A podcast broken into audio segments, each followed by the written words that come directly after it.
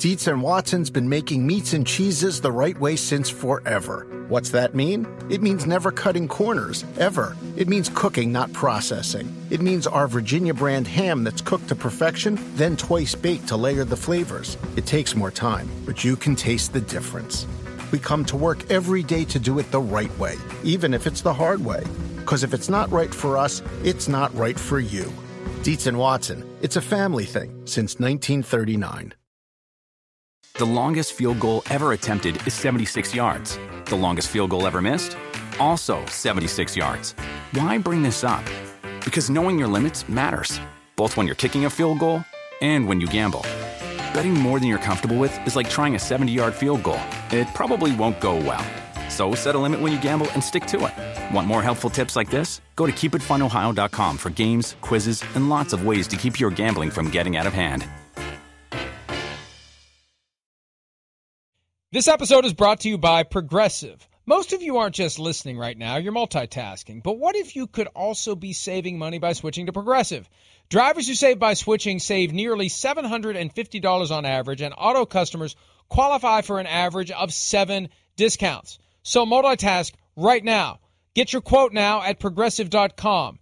Progressive Casualty Insurance Company and affiliates national average 12 month savings of $744 by new customers surveyed who saved with Progressive between June 2022 and May 2023. Potential savings will vary, discounts not available in all states and situations. Lock has the Broncos at the line of scrimmage. Shotgun time for Lock. Pressure on him.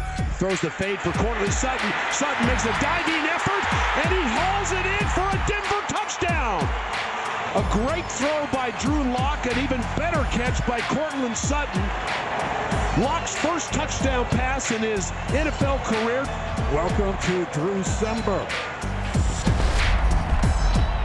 Drew Lock took him a while to get onto the field last year because of a wrist injury, but we saw enough, at least I saw enough, to factor in everything the Denver Broncos have going on to put them at number 15 in our preseason power rankings. When I published these a few weeks ago, Chris, that placement of the Broncos drew more complaints than any other placement, except from people in Denver and other Broncos fans throughout the country, because there are still plenty of them. But I, I can't deny what I believe about this team. I believe in Drew Lock. I believe in Vic Fangio as the head coach. And I think in year two of this experiment, if Lock can stay healthy and he doesn't have a preseason to get injured in this year, unlike last year, if he can stay healthy, he he can uh, he can be great, and the Broncos can finally snap this uncharacteristic slide of three straight losing seasons. He excites you. I mean, so yeah, and when, when you have a, uh, a quarterback, you know, of a team that's got potential, and then you think, ooh, that quarterback, I saw some special talent. Yeah, that leads us to think, ooh, we might see a special team or some special things from that team this year. So I'm with you there, Mike, all the way. And then, you know, listen, would I have put them maybe that high? I'm not so sure I would have, but I understand that I'm not going to sit here and go, oh man, Florio's crazy. He's totally just lost his mind. No, but because I understand like what you're seeing, it, it, to me, it does make sense. First off, I mean, free agency killed it this year. Jurrell Casey, AJ Bouye, one of the better guards in football, and Graham Glasgow, Melvin Gordon at running back. Holy cow. Draft killed it. Killed the draft. And you add two weapons with a quarterback that you're excited about, and we're excited about Noah Fant and Courtland Sutton and Phillip Lindsay already. And now you're going, whoa, Jerry Jeudy and KJ Hamler? Like, you know, get the hell out of here. That, that's exciting. So I think when you just look at it from that aspect, let alone some of the mainstays that were already there in Denver, when you talk about Von Miller and Bradley Chubb's going to be back, and Justin Simmons is one of the best, better safeties in football, and Kareem Jackson's one of the better safeties in football, you look at their team and you go, well, damn. Yeah, Florio's crazy, but I understand him putting them there. You know, there's a lot to like about the roster. And then added to that, right? There's nothing to question about the coaching staff. So I think when you have those two things, you know, I'm not mad at you for putting them where you put them. I, I understand your logic there, and even though it's kind of an unproven commodity to this point. And I'm a believer in Pat Shurmur as an offensive coordinator. Look, it's kind of like yeah. Wade Phillips and Norv Turner, where you do so well repeatedly as the coordinator, you get hired to be a coach. That doesn't work you go back to be a coordinator. That does work. And eventually they realize probably coordinator is the best spot for this guy. Yeah. And that may work to the advantage of the Denver Broncos. I just think across the board, it just feels like now is the time. The only problem is they're stuck in a division with the Kansas City Chiefs. Yeah. Right? No matter how good they are this year, no matter how much better they can be, they've got a ceiling. And who knows? Maybe maybe Vic Fangio is devoted the entire seven months. Maybe in the pandemic lockdown, he was cracking the code on how to finally stymie Patrick Mahomes. I I don't know that anybody's ever going to figure out a way to completely shut him down, but if your offense is better, and that may be what the Broncos Uh-huh. have realized. You know what? We can we can try unsuccessfully to slow down the Chiefs offense, or we can try to outscore it. And I think that's what the Broncos are going for. I, I, I mean, I, I, I think there's logic to that. You know, I think Vic Fangio looks at it and goes, "Wait, my defense is pretty damn good. I got some good talent here. I know how to game plan. You know, yeah, you always got to worry about the teams in your division. So he's going to go, okay, my defense, I think I can slow down Mahomes and company. But like slowing down Mahomes and company is different than slowing down the rest of the NFL world and the history of the NFL world. Because slowing down Mahomes and company means what? 24 points, 28 points? So, to what you're saying, Mike, your offense is still going to have to be very explosive and make some plays there because I just, yeah, if you're in the AFC West right now, you can't just think like, oh, we're going to win two defensive battles every year against Kansas City. That That's insane. It's not going to happen. Sorry. So, you better have some fireworks on the offensive side of the ball to answer it every now and then to think like, ooh, Mahomes and Tyreek Hill, no matter what I do, might go off. Might have the perfect defense called for 40 snaps in a row, and they still might score six touchdowns. So that's where it, it's it's it's cool that they did take that approach because the defense was set in place there. Now they've improved the offense with these weapons. You know, to me, the only thing I worry about with the Broncos right now, Mike, is a little bit of like Cleveland last year. Okay, that would be the only thing. You know, and not to the like the extent of Cleveland with the OBJ and oh my gosh, Cleveland's going to the Super Bowl. I mean, we all went crazy with that last year. But I do think you know, I just hope Denver's not reading their press clippings, I guess is what I'm saying. I hope they're willing to put in the work and realize they haven't done it yet. Yeah, there's a lot to be excited about. I just don't want to get them, uh, what's they, what do they say, too far in front of their britches? Is that right? Am I, am I good there? Too big for their britches. Too big for their Cart britches. before the horse. Right. Somewhere in there. Somewhere in there. You've I melded the two together. Okay. Here's the thing. First of all, press clippings don't exist anymore. Second of all, if they're reading press clippings, they're not coming from a lot of different publications. This isn't like the Browns last year where everybody was anointing them You're as right. a surefire playoff team and maybe a Super Bowl contender. And actually, Jimmy Haslam, the owner of the Browns, acknowledged on Sunday they did a bad job of managing expectations last year. Yes, we've only been saying it for a year that they did a bad job of managing expectations. They failed to manage expectations and then even though they had a season that by Brown standards was far from horrible, it felt like a failure. I don't sense that same buzz around the Broncos. I feel like this is a team that that the minority at most, a, a significant minority at the very most, is looking at saying, hey, they can be pretty good this year. Because the reality is they're still stuck in the same division with the Chiefs. So I don't think they're going to stand out like a team that otherwise would, that we're pointing at and saying, hey, they could be pretty good this year. That's so I fair. don't think that that's quite it's quite as big of a problem as maybe it could be. No, no, you I, I think you're right, and it was good for you to put that in perspective because it, you're you're right in the fact that Cleveland overtook the national story. That's not happening in Denver. You know what, Mike? I'm more drawing from. I'm going on radio stations out there, and I can hear the excitement of the fan base, the radio hosts. They expect big things. They were mad at me that I put Drew Lock, you know, in the mid 20s in my quarterback rankings. They think he's already better than that, you know. So I guess that's where I was drawing from. But you're right; it's in, not in the level of what we saw from Cleveland last year. I guess my point was just I'm just worried about so many young guys, so much talent. Ooh, things look good. Pat Shurmur's here, all that stuff that you know, you know, like I said, maybe uh, they they lose their focus a little. But I think the Kansas City point you make is very real. That is going to keep people on their toes if you're in that division, no matter how confident you are, because you're going to go, damn, we're not as good as that guy, 15, and we're certainly not as good as them, the Super Bowl champs.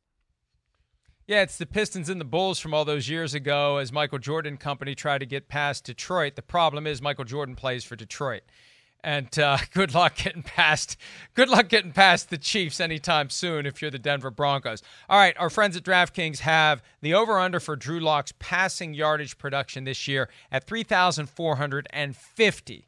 Are you taking the over, Over. or the under, knowing that we don't we don't have a full season to compare it to? No, I know, Because but of I'm, the injury. I'm going over. I am. I'm going over. You know, I, I just look at first off him, his skill set, the weapons we've already mentioned. You know, there's there's a receiver for every little thing you want to do.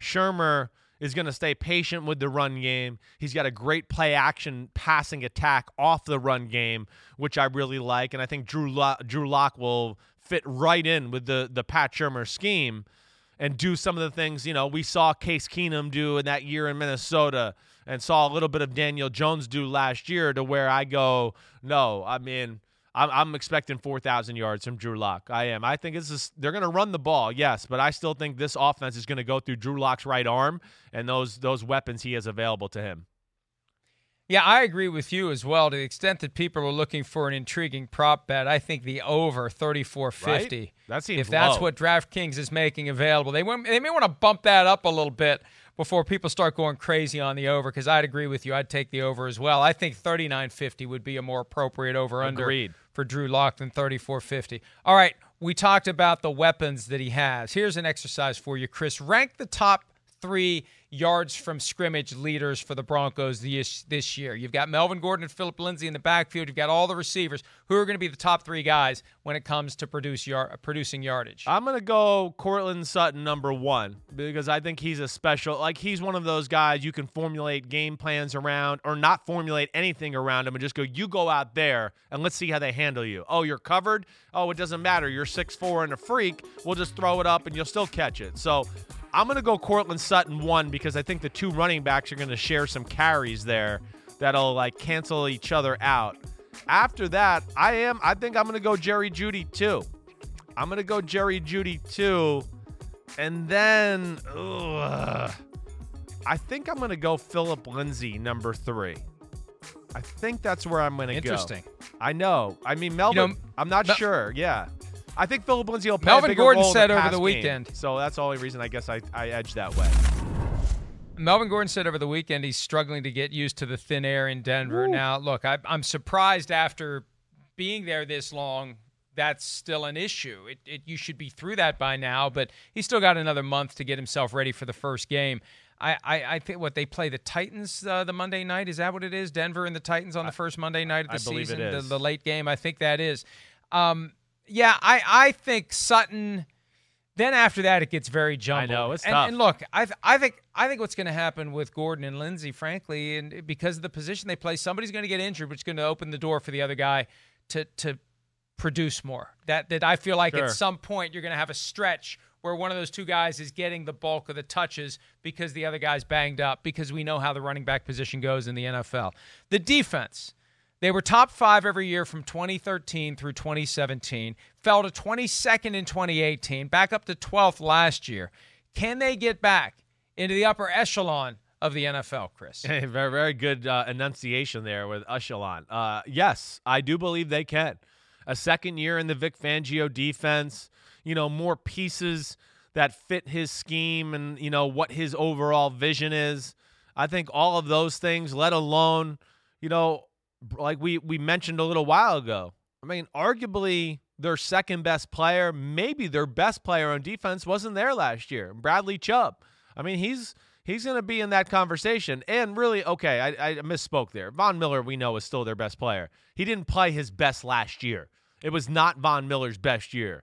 So I just think when I look at it like that, and, and it was still a great year, don't get me wrong, but when I look at it like that and go, okay, I think Von Miller's ready to prove some people wrong. Bradley Chubb coming back, Jurrell Casey, you know, Simmons, Bouye at corner. You know, I do. I think this defense will be better than last year and more dominant. You know, one, because I, I'm hoping they'll be healthier, have a better idea of, of what the scheme is and, and all the details of it. And the thing about Bradley Chubb, and this happens every year when somebody gets injured fairly early and they're gone, they become out of sight, out of mind. Let's not forget about Bradley Chubb. He had a great rookie season from a production standpoint. Von Miller is motivated to turn it around and come back and and have a big year and reestablish himself.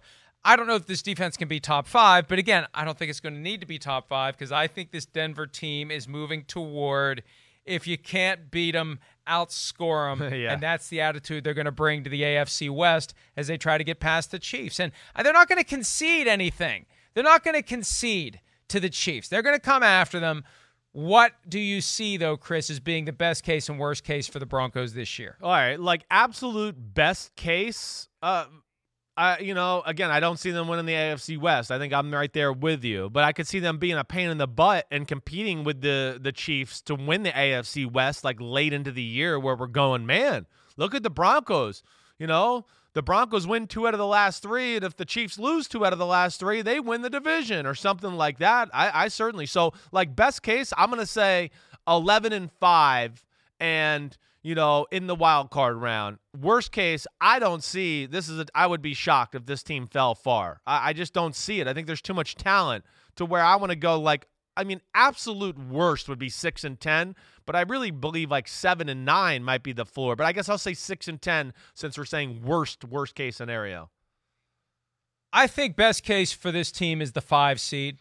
I, I don't think they can win the division, Right. although you never know what may. You know, crazier things have happened than the Broncos finding a way to leapfrog the Chiefs. I mean, maybe the Chiefs come out and can't handle having the target on their backs. Maybe Yeah, they've sure. been talking too much about winning six or seven championships, and they're going to get, uh, a, you know, a cold splash of water in their faces this year. But I think realistically, five seed for the Broncos, and worst case, yeah. I mean, I can't look. It just, I, I. I'd be I shocked if it was a like fourth four straight and- losing season. Yeah, right. I, I do, uh, they've had three straight losing seasons. That's the first time that's happened for the Broncos since 70, 71, and 72. I think anything less than 8 and 8 just isn't going to happen. I think if John Elway has to put a helmet on and go out there and play himself at any position to keep it from happening, he'll do it. They're going to be determined to not go worse than 8 and 8 this year. So, you know, I know that's a high floor, but I just I don't ya. see I this Broncos right. team being you know the way it's been the last three years. It feels different this year. I, I'm with Um, you. I'm with, and- I can't see worse yeah. than seven and nine. Yeah, I, I'm I'm with you. You know, yeah, maybe it goes six and ten if they had some rash of injuries and some star players missed. I don't know, but you know, like stay in the status quo. I, I just I don't see a low floor for this team either.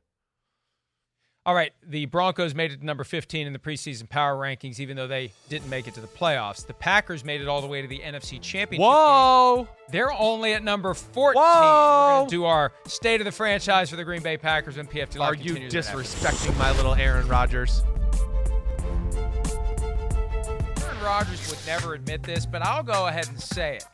Other than the obvious, you know, physical differences, like he's got real skill and I don't, I think he and I are a lot alike. Mike Florio. I mean, don't waste your time reading uh, reading crap like that. No, I know what makes him tick. Mike Florio. I mean, don't waste your time reading uh, reading crap like that. I think we'd have a hell of a time after he beat me up. Mike Florio. I mean, don't waste your time reading uh, reading crap like that. Yes, yes. Doesn't Aaron have anything else to say? No, That's it? That's it. Don't waste your time reading Don't that waste your time reading crap like that. Thank you, Aaron Rodgers. I still, Chris, I still believe that he and I would get along really well. I do That too. We're a lot more. We have a lot more in common than we than we don't have in common. All right. Uh, one thing we may not have in common, he probably doesn't regard the Packers as the 14th best team heading into the season. But this more, from my standpoint, is a reflection of what the Packers did or didn't do in the draft. That they're on the cusp. Here they are, and they've invited this dysfunction by trading up in round one to disrespect Aaron Rodgers. They can paint it however they want. They've disrespected Aaron Rodgers by drafting his replacement while he's made it clear he plans to play into his 40s and he wants to retire with the Packers. And how do you reconcile that with trading up in round one to draft another quarterback when you still have Aaron Rodgers under contract for four more years at one of the most lucrative contracts in the NFL? To me, this decision by the Packers to consciously take a step back in the hopes of becoming a team that can compete with the 49ers down the road. They're basically throwing in the towel this year and next year, I feel like. They're trying to build something where they think they can compete with the 49ers later. So, fine, if you're going to take a step back, I'm going to give you a step back and I'm going to drop you down in the ranking of the various teams. Well, I- mean, I, I- I get it. I, I think you're going a little low with them here as far as like 14 for a team that got in the final four. But I got my concerns a little. I mean, here we are. Yeah, it's 2020, and we're back into like oh man, it's all on Aaron Rodgers to make it happen on the offense. You know, listen, I like Aaron Jones. I understand he's talented. There's no doubt. You know, is he a superstar? Is he in that top five running back conversation? No, not in my opinion, not yet. I mean, I'd like to see like another year of of real good play before I throw him in there. Yeah, and then you talk about the draft and everything like that and the free agency. You know, they get one guy, Devin Funchess. He's not there. Oh, so it's back to Rodgers and Davante Adams. Hey, Aaron, you know, bail us out. Hopefully that run game can continue to grow there. You know, but they lost a, a Bulaga. Uh, so there's there's it's a weird uh, it's a weird feel for a team that went to the Final Four last year. I don't really know how to explain it. I guess the bit the best way to look at it is going like, you know, if you're not getting better, you're getting worse. You know, and they're they are one of those teams where I want to be like, eh, the offseason, they kind of just stayed the same. And I don't know if that's really like, you know, a term of endearment going into the following season. So we'll see where it goes from here. Here's my comparison for the 2019 Green Bay Packers. I'm going to go back one year earlier to the 2018 Chargers. You brought this up last week. The Philip Rivers quote from last summer that the Chargers, who were 12 and 4 in 2018, easily could have been 6 and 10. Yeah. I feel like the Packers, who were 13 and 3 in 2019, easily could have been a lot worse than that. Close games that they found a way to win. They had a couple of losses in California where they got exposed. And then came the championship game in California where they got really exposed. And I think they got rattled. I think that shook them to the core. I, I think that the organization looked at 13 and 3 and said, "What did it ultimately get us? It got us an ass kicking by the 49ers." That's why I think they've taken this step back. They haven't gotten immediately better, even though it would have been easy to do it. Aaron Rodgers recently said, Hey, when they traded up in round one, I thought they were making a move for one of these receivers. Right. He thought he was going to have that new weapon across from Davante Adams in the passing game. That's the logical thing to do. Yeah. That's the thing you do if you're trying to supersede the 49ers. But I think that that smothering that they endured with the Bob Griese passing performance from Jimmy Garoppolo, where he hardly threw, what, eight passes, I think it was for the Yeah. game. I think that was so demoralizing to the entire organization. They've decided to a certain extent to rip it down and try to build it back up in the image of something that operates more like what the 49ers do, Chris. Well, so yeah. let's get into it. Go, go ahead. You got any thoughts on that Well, before we move on? Yeah, well, I mean, first off, your point, you know, yeah, 13 and 3, it was one of the more underwhelming 13 and 3s we've ever seen. And they were 8 and 1 in one score games. Wait, wait. Why were they 8 and 1 in one score games? Hold on. Hold on. It's coming to me. Oh, that's right. Cuz they have Aaron freaking Rodgers. So, oh, just do it again, Aaron. It's okay. Don't worry. You know, and yes, you know, okay, their defense. I like a lot of their defense, but there is a flaw, as we saw in those, you know, three West Coast trips, two of them to San Francisco, where they got absolutely bludgeoned in the run game. So that is like concerning to me too. Yeah, you got Kenny Clark, you know, but who else in the interior part of the defense is is worthy of talking about? Secondary, I like it. Jaire Alexander, the safeties are awesome. I like the pass rushers on the edge. We know that's good. But when they had to play teams that had big offensive linemen and can run it down their throat last year, people ran it down their throat. And that worries me when you're also asking the quarterback on the other side to always save the day and win by one score or do whatever. So, um, you know, that, that that's my answer to that. I don't know, Mike. What do you think? Best case, worst case? Where are you going? Well, let, let's hang on for that because we got a couple of things to get to before Okay, we get to sorry. best case, worst case. What's more likely? Aaron Rodgers winning the MVP or leaving the Packers after this season? What's more likely? I'm going to say MVP. I, I don't think he's going to leave after this season because I just think Jordan Love is that raw. So I'm going to go MVP out of those two choices.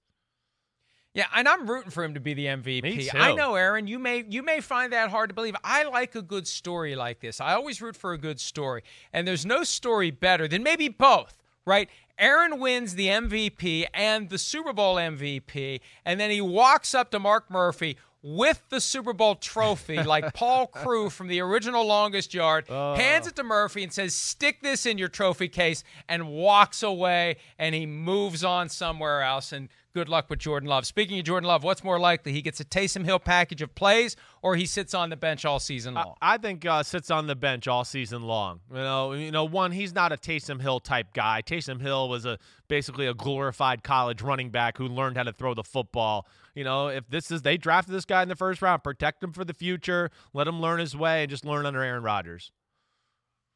All right, Matt LaFleur also added to the team this year in round two, another running back, A.J. Dillon. Over the weekend, LaFleur was asked about the physique of A.J. Dillon. Here's what LaFleur had to say. I'm just wondering, have you ever seen legs like A.J. Dillon on a running back? And uh, oh. is your calf anywhere getting close to back to compare with his?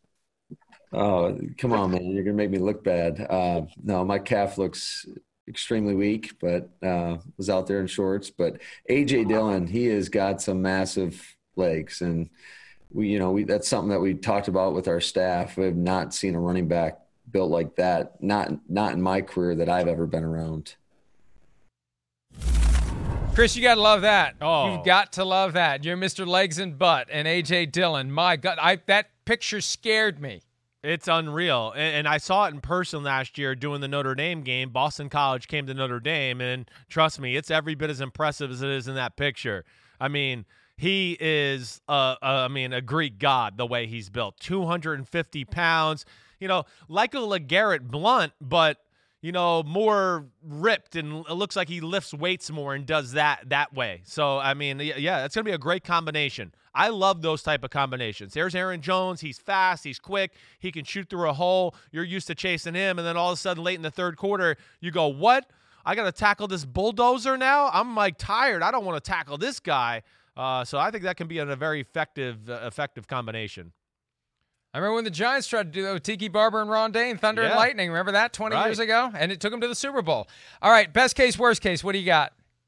I, best case, you know, I don't know. The NFC North, there's it's up for grabs. So best case, yeah, of course they can win the NFC North. I don't think there's anybody there to look at and go, oh, you know, I don't know. The best player in the division still number 12 in Green Bay. So I give them, and they got a lot of other good players on the team still and they know how to win football games and they're battle tested. So I don't think they can win like a first round bye number one seed. I don't think that's happening, but I think they can win the division. Worst case, I can't see it uh, again. I, I am not trying to cop out, but with Aaron Rodgers a quarterback, I don't see worse than eight and eight. I don't. You know, they, they could be crappy, and I still think he can pull, you know, a horseshoe and a rabbit out of his butt a handful of times to keep them right at 500. I think best case is a division championship, not anything close to a one seed. Right. And their their best outcome is to have what happened last year happen this year. I think go to the NFC Championship game if everything falls your way and get and and, and get handily beaten by the San Francisco 49ers. Worst case though, I could see the wheels come off. I and here's here's one of the big reasons why. Mark Murphy said over the weekend that they had more than 80% of their season ticket holders opt out for this year. So they decided for the first couple of home games, no fans at all. Lambeau Field without fans, that's going to be a weird place for the Packers to play. I mean, every time you see a game on TV coming from Lambeau Field, it's raucous, it's loud, it's the go pack go, it's it the is. whole atmosphere. You take the fans out of that atmosphere, I think the Packers are going to be a little wobbly those first couple of home games. They play four of their first six on the road. They could get off to a bad start. You could have some dysfunction brewing within that organization because one thing that I think teams learn the hard way when you go 13 and 3 and you have that special season and it comes crashing down, you go back to 0 and 0. Yeah. You you you st- you start losing games early and you start comparing it to last year. I think you start getting real nervous you do. about 100%. everything falling apart and I think it and I think it could. No, I think you're right, Mike. You know, you, you start to you you know you start out one and two. You're oh man, what's wrong with this? Why don't we have the magic of last year? What aren't we doing? What it is it? you know, and yeah, the panic button can be hit there in a hurry. And and you're right, them playing on the road early on, you know, it's sneaky tough schedule. Uh, it, it's a team that's very very interesting this year, but they're fortunate in they're, they're in a division that I don't think we can look at one team and go, oh, they're dominant. I feel like all the teams are very close and similar and have a, some big questions throughout the NFC North. All right, we're going to take a break. When we return, in honor of Alex Smith, we're going to do a draft of the best individual comeback stories in NFL history. We'll do that coming up here on Pro Football Talk.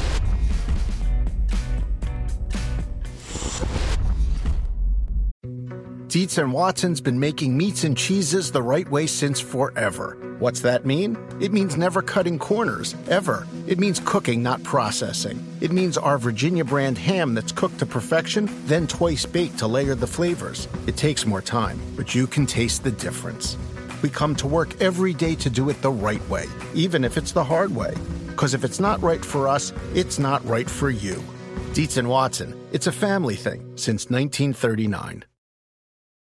The longest field goal ever attempted is 76 yards. The longest field goal ever missed? Also 76 yards. Why bring this up? Because knowing your limits matters, both when you're kicking a field goal and when you gamble. Betting more than you're comfortable with is like trying a 70 yard field goal. It probably won't go well. So set a limit when you gamble and stick to it. Want more helpful tips like this? Go to keepitfunohio.com for games, quizzes, and lots of ways to keep your gambling from getting out of hand. Life is a highway, and on it there will be many chicken sandwiches. But there's only one McCrispy. So go ahead and hit the turn signal if you know about this juicy gem of a detour. He's back. No one thought he would be back, but he is back. Alex Smith, Washington quarterback, cleared for all football activities. They had a great tweet over the weekend, and I, I, you can see it at the Washington football team's Twitter page. I'm going to give it a little extra, a little extra salesmanship here because my nephew Anthony Zeech is the one who put it together. It looks like a comic book cover, very well done. He's getting a lot of great freelance work from from some NFL teams based solely on merit because he is extremely talented. He's the one in the family who actually has talent. Mike, uh, that is for damn sure. One one thing, Yes. one thing that has just jumped out to me because I like the Washington new look. Right, I am a little. I think what I realized this weekend though, I I, I miss I missed the big like yellow and white and stripes down the middle of the helmet. So as much as I like it, like I'm I'm disappointed with that. I just thought I'd air that out. Sorry. I, they're not on there still. No, it's I don't know. all maroon with just that yellow gold number and the yellow gold, you know, face mask. So It still works. Whatever they're doing, it, It works. does work. I agree. And if they if they have a decent season this year, I have a feeling Washington football team is going to be the name at least for another season or two. All right, remains to be seen whether or not Alex Smith ends up being the starting quarterback. The key though is he's in the mix, and that comeback makes him the inspiration for today's draft. The best all-time individual comeback stories. I've got the trivia question for Christopher. Who was the only player to receive the Comeback Player of the Year award twice? Chris.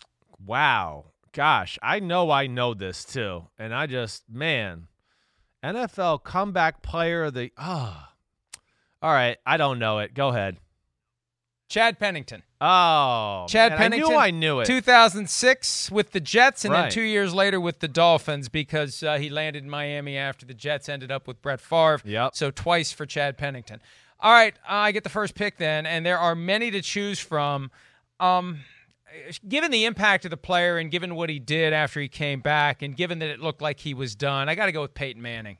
I've, I've got to. I, I'm assuming we're leaving Alex Smith out of this. Yeah, yeah. I've got to go with right, Peyton Manning Right. The four surgeries, the neck problems, the atrophy of the triceps. The question as to whether he could even throw the ball again, and and the Colts just said, "Forget it, we're done. We're we're we're moving on to Andrew Luck, who's going to be our quarterback for the next 15 years. Oh, maybe not, but they they didn't even hesitate to move on from Peyton Manning, and uh and it worked. Yeah. it it, it healed. He could throw. He could throw well enough. He set records after he came back. The irony is that it was only after he was completely falling apart, otherwise physically, that's when he finally won his second Super Bowl. Yeah. But uh, that 2013 season was a was a special all-time season. Two years after the uh, the lost season to the neck surgeries, so uh, that one, given who he was, given what he overcame, given it would have been very easy for him to just walk away after everything he'd accomplished, you throw all that together, and it's one of the great comebacks we've ever seen. Yeah, no, no, no doubt about it. You know, I think when you, you I mean, it's just amazing. Yeah, we thought, oh no, is he ever going to play again? Is he ever going to be the same? To, holy cow, he's setting the NFL on fire here with you know four and five touchdowns a week, and they were just unstoppable on the offensive side of the ball. So good pick by you. I'm not mad at you. I think I got to go Kurt Warner with mine. You know, because Kurt Warner to me like did it twice.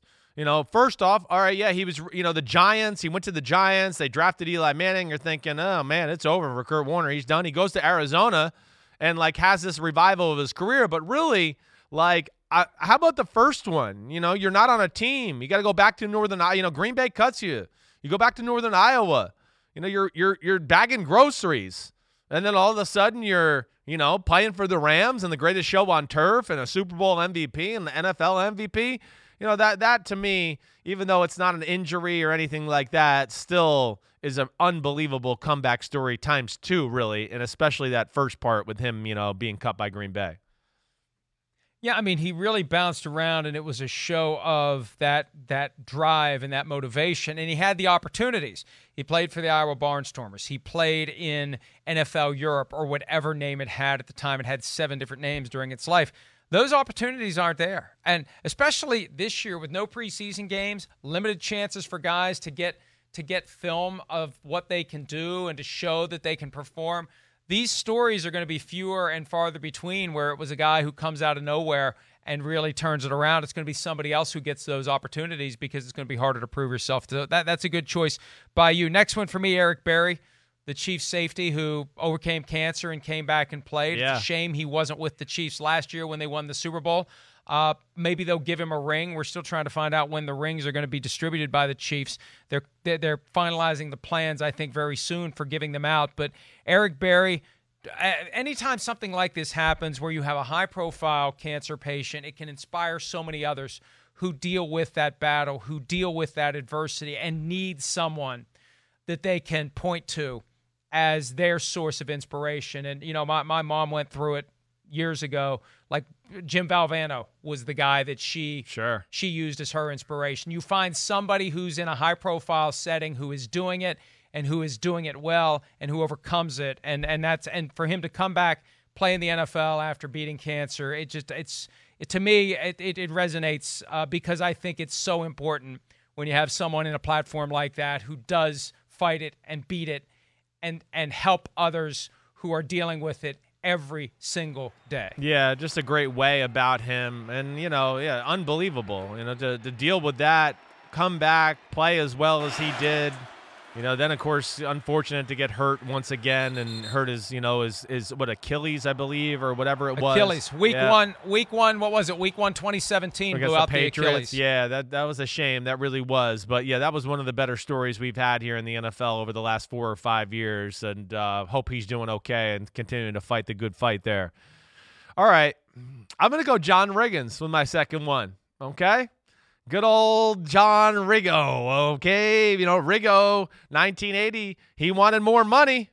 He, and he said, Nope, all right, fine, not going to give me more money. The hell with this. I'm not playing for this Washington team. And he basically took the year off.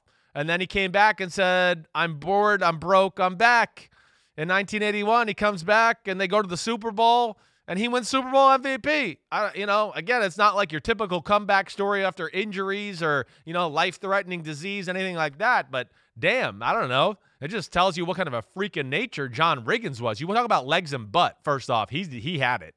And yeah, to be able as a running back to take a year off, you know, in the prime of your career and then come back and just kick butt again, that's pretty damn impressive. So uh, I, I'm going with John Riggins there in pick two. Yeah, that one's uh, that one's an interesting pick. Look, Yeah. I'm not in the mood today to knock your picks. It's creative. So Thank you. I'm, Thank I'm you. Gonna, I'm gonna give you I'm gonna give you a gold star for that. And uh, Riggins was an all-time great character, and it's great he came back. They needed him in that Super Bowl where he uh, turned the fourth and one into the touchdown. That was the moment that really delivered it for the team. Next one for me. This is one we talk about from time to time when we talk about the Pro Bowl, even though it didn't happen in the stadium. It's the incident that happened at the beach two hand touch football game, ah. Oh. 1988 season. Robert Edwards, the horrific knee injury that almost resulted in amputation. He was told at the time he'd have to walk with a cane for the rest of his life. Now, he didn't come back and become a star, but he made it back at the mm-hmm. running back position. He came back, which is incredible. that Yeah. Robert Edwards, after that injury, as bad as it was, a severed artery and ligaments torn, and, and they seriously thought they were going to have to amputate the leg playing beach football. For him to be able to come back and put on an NFL uniform is tremendous, and it's the closest thing I can think of to this Alex Smith situation. Yeah, that was uh, nasty. I mean, I can remember that as a kid watching that Pro Bowl event and just seeing all their legs get tangled up and him rolling there and going, "Oh man." Uh, but that that was serious and unbelievable that he came back to even you know get snaps in the NFL, like you said. Uh, so that was a good one by you. I did not have him written down. I had kind of forgotten that one. So, uh, all right, you trying to challenge my Johnny creativeness this morning? Good for you. All right. Well, I got another one for you. I think you're gonna like this one. Rocky Bleier. I'm going with Rocky Bleier.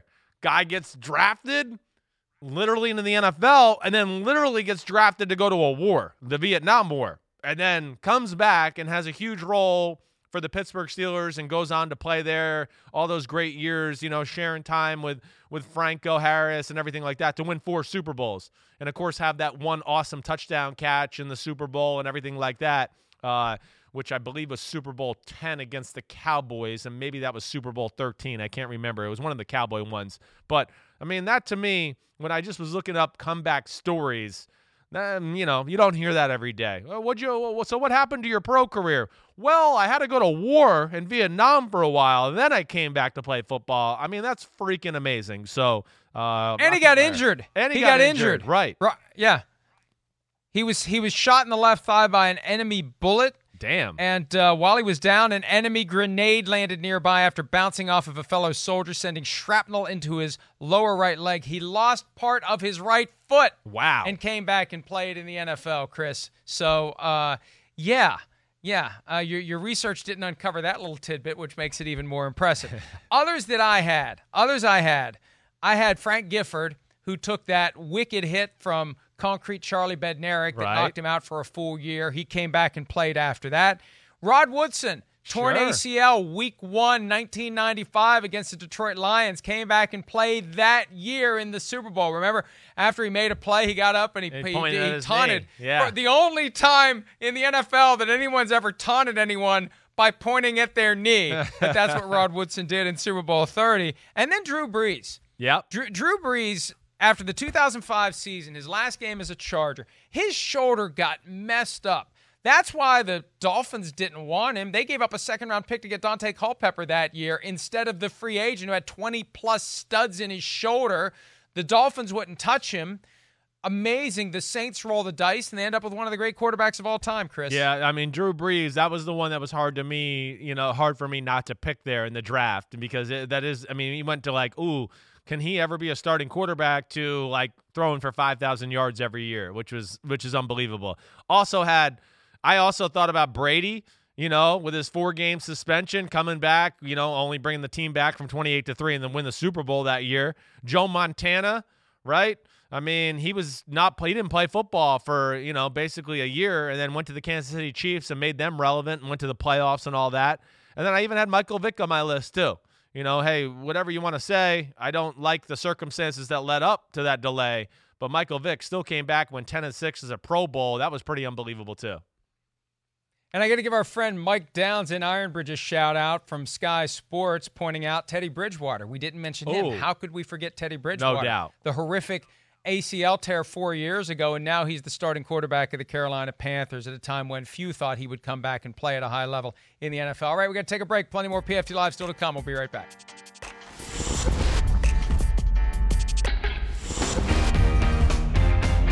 One week from today, the live broadcast of PFT Live will be exclusively on Peacock. Now, I've gotten a lot of questions from people about this, and I know that there are folks out there that are still very loyal to their cable packages, and that's fine. Look, we have no problem with that, and we'll be on NBCSN from 9 to 11. The re air stays put. But streaming is the thing now. Peacock is the thing, and we will be there live from 7 to 9. You can watch it there, and it's easy. Chris, you get it on your phone, you get it on your computer, I know. you get it on your smart TV. It's everywhere. And so you can watch the show live still. You can wait till 9. Or, you know, if you don't DVR it, you can watch it on Peacock at any time all day long. You don't have to worry about recording it. It's there if you want to watch it. So that's coming up a week from today.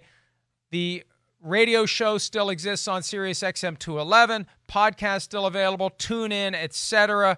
The show's everywhere. It's anywhere you want to be. But as of next week, we're on Peacock, and I'm looking forward to that because I'm telling you, Big but if you haven't noticed, if you haven't noticed, streaming is kind of here to stay. Yeah, It's like cable TV back in the early 80s. Right. Everybody was complaining, oh, cable TV. Well, it's kind of here to stay until streaming. And now streaming's going to be here until the next thing, although I don't know what the next thing is. I don't know what can be more efficient than picking up your phone, pressing a button, and watching a show. No, I mean you're right. It, it is. It's already here. It, it's the wave of the future. I mean, it, it's hard to find, you know, um, any friends of mine who are 35 and younger.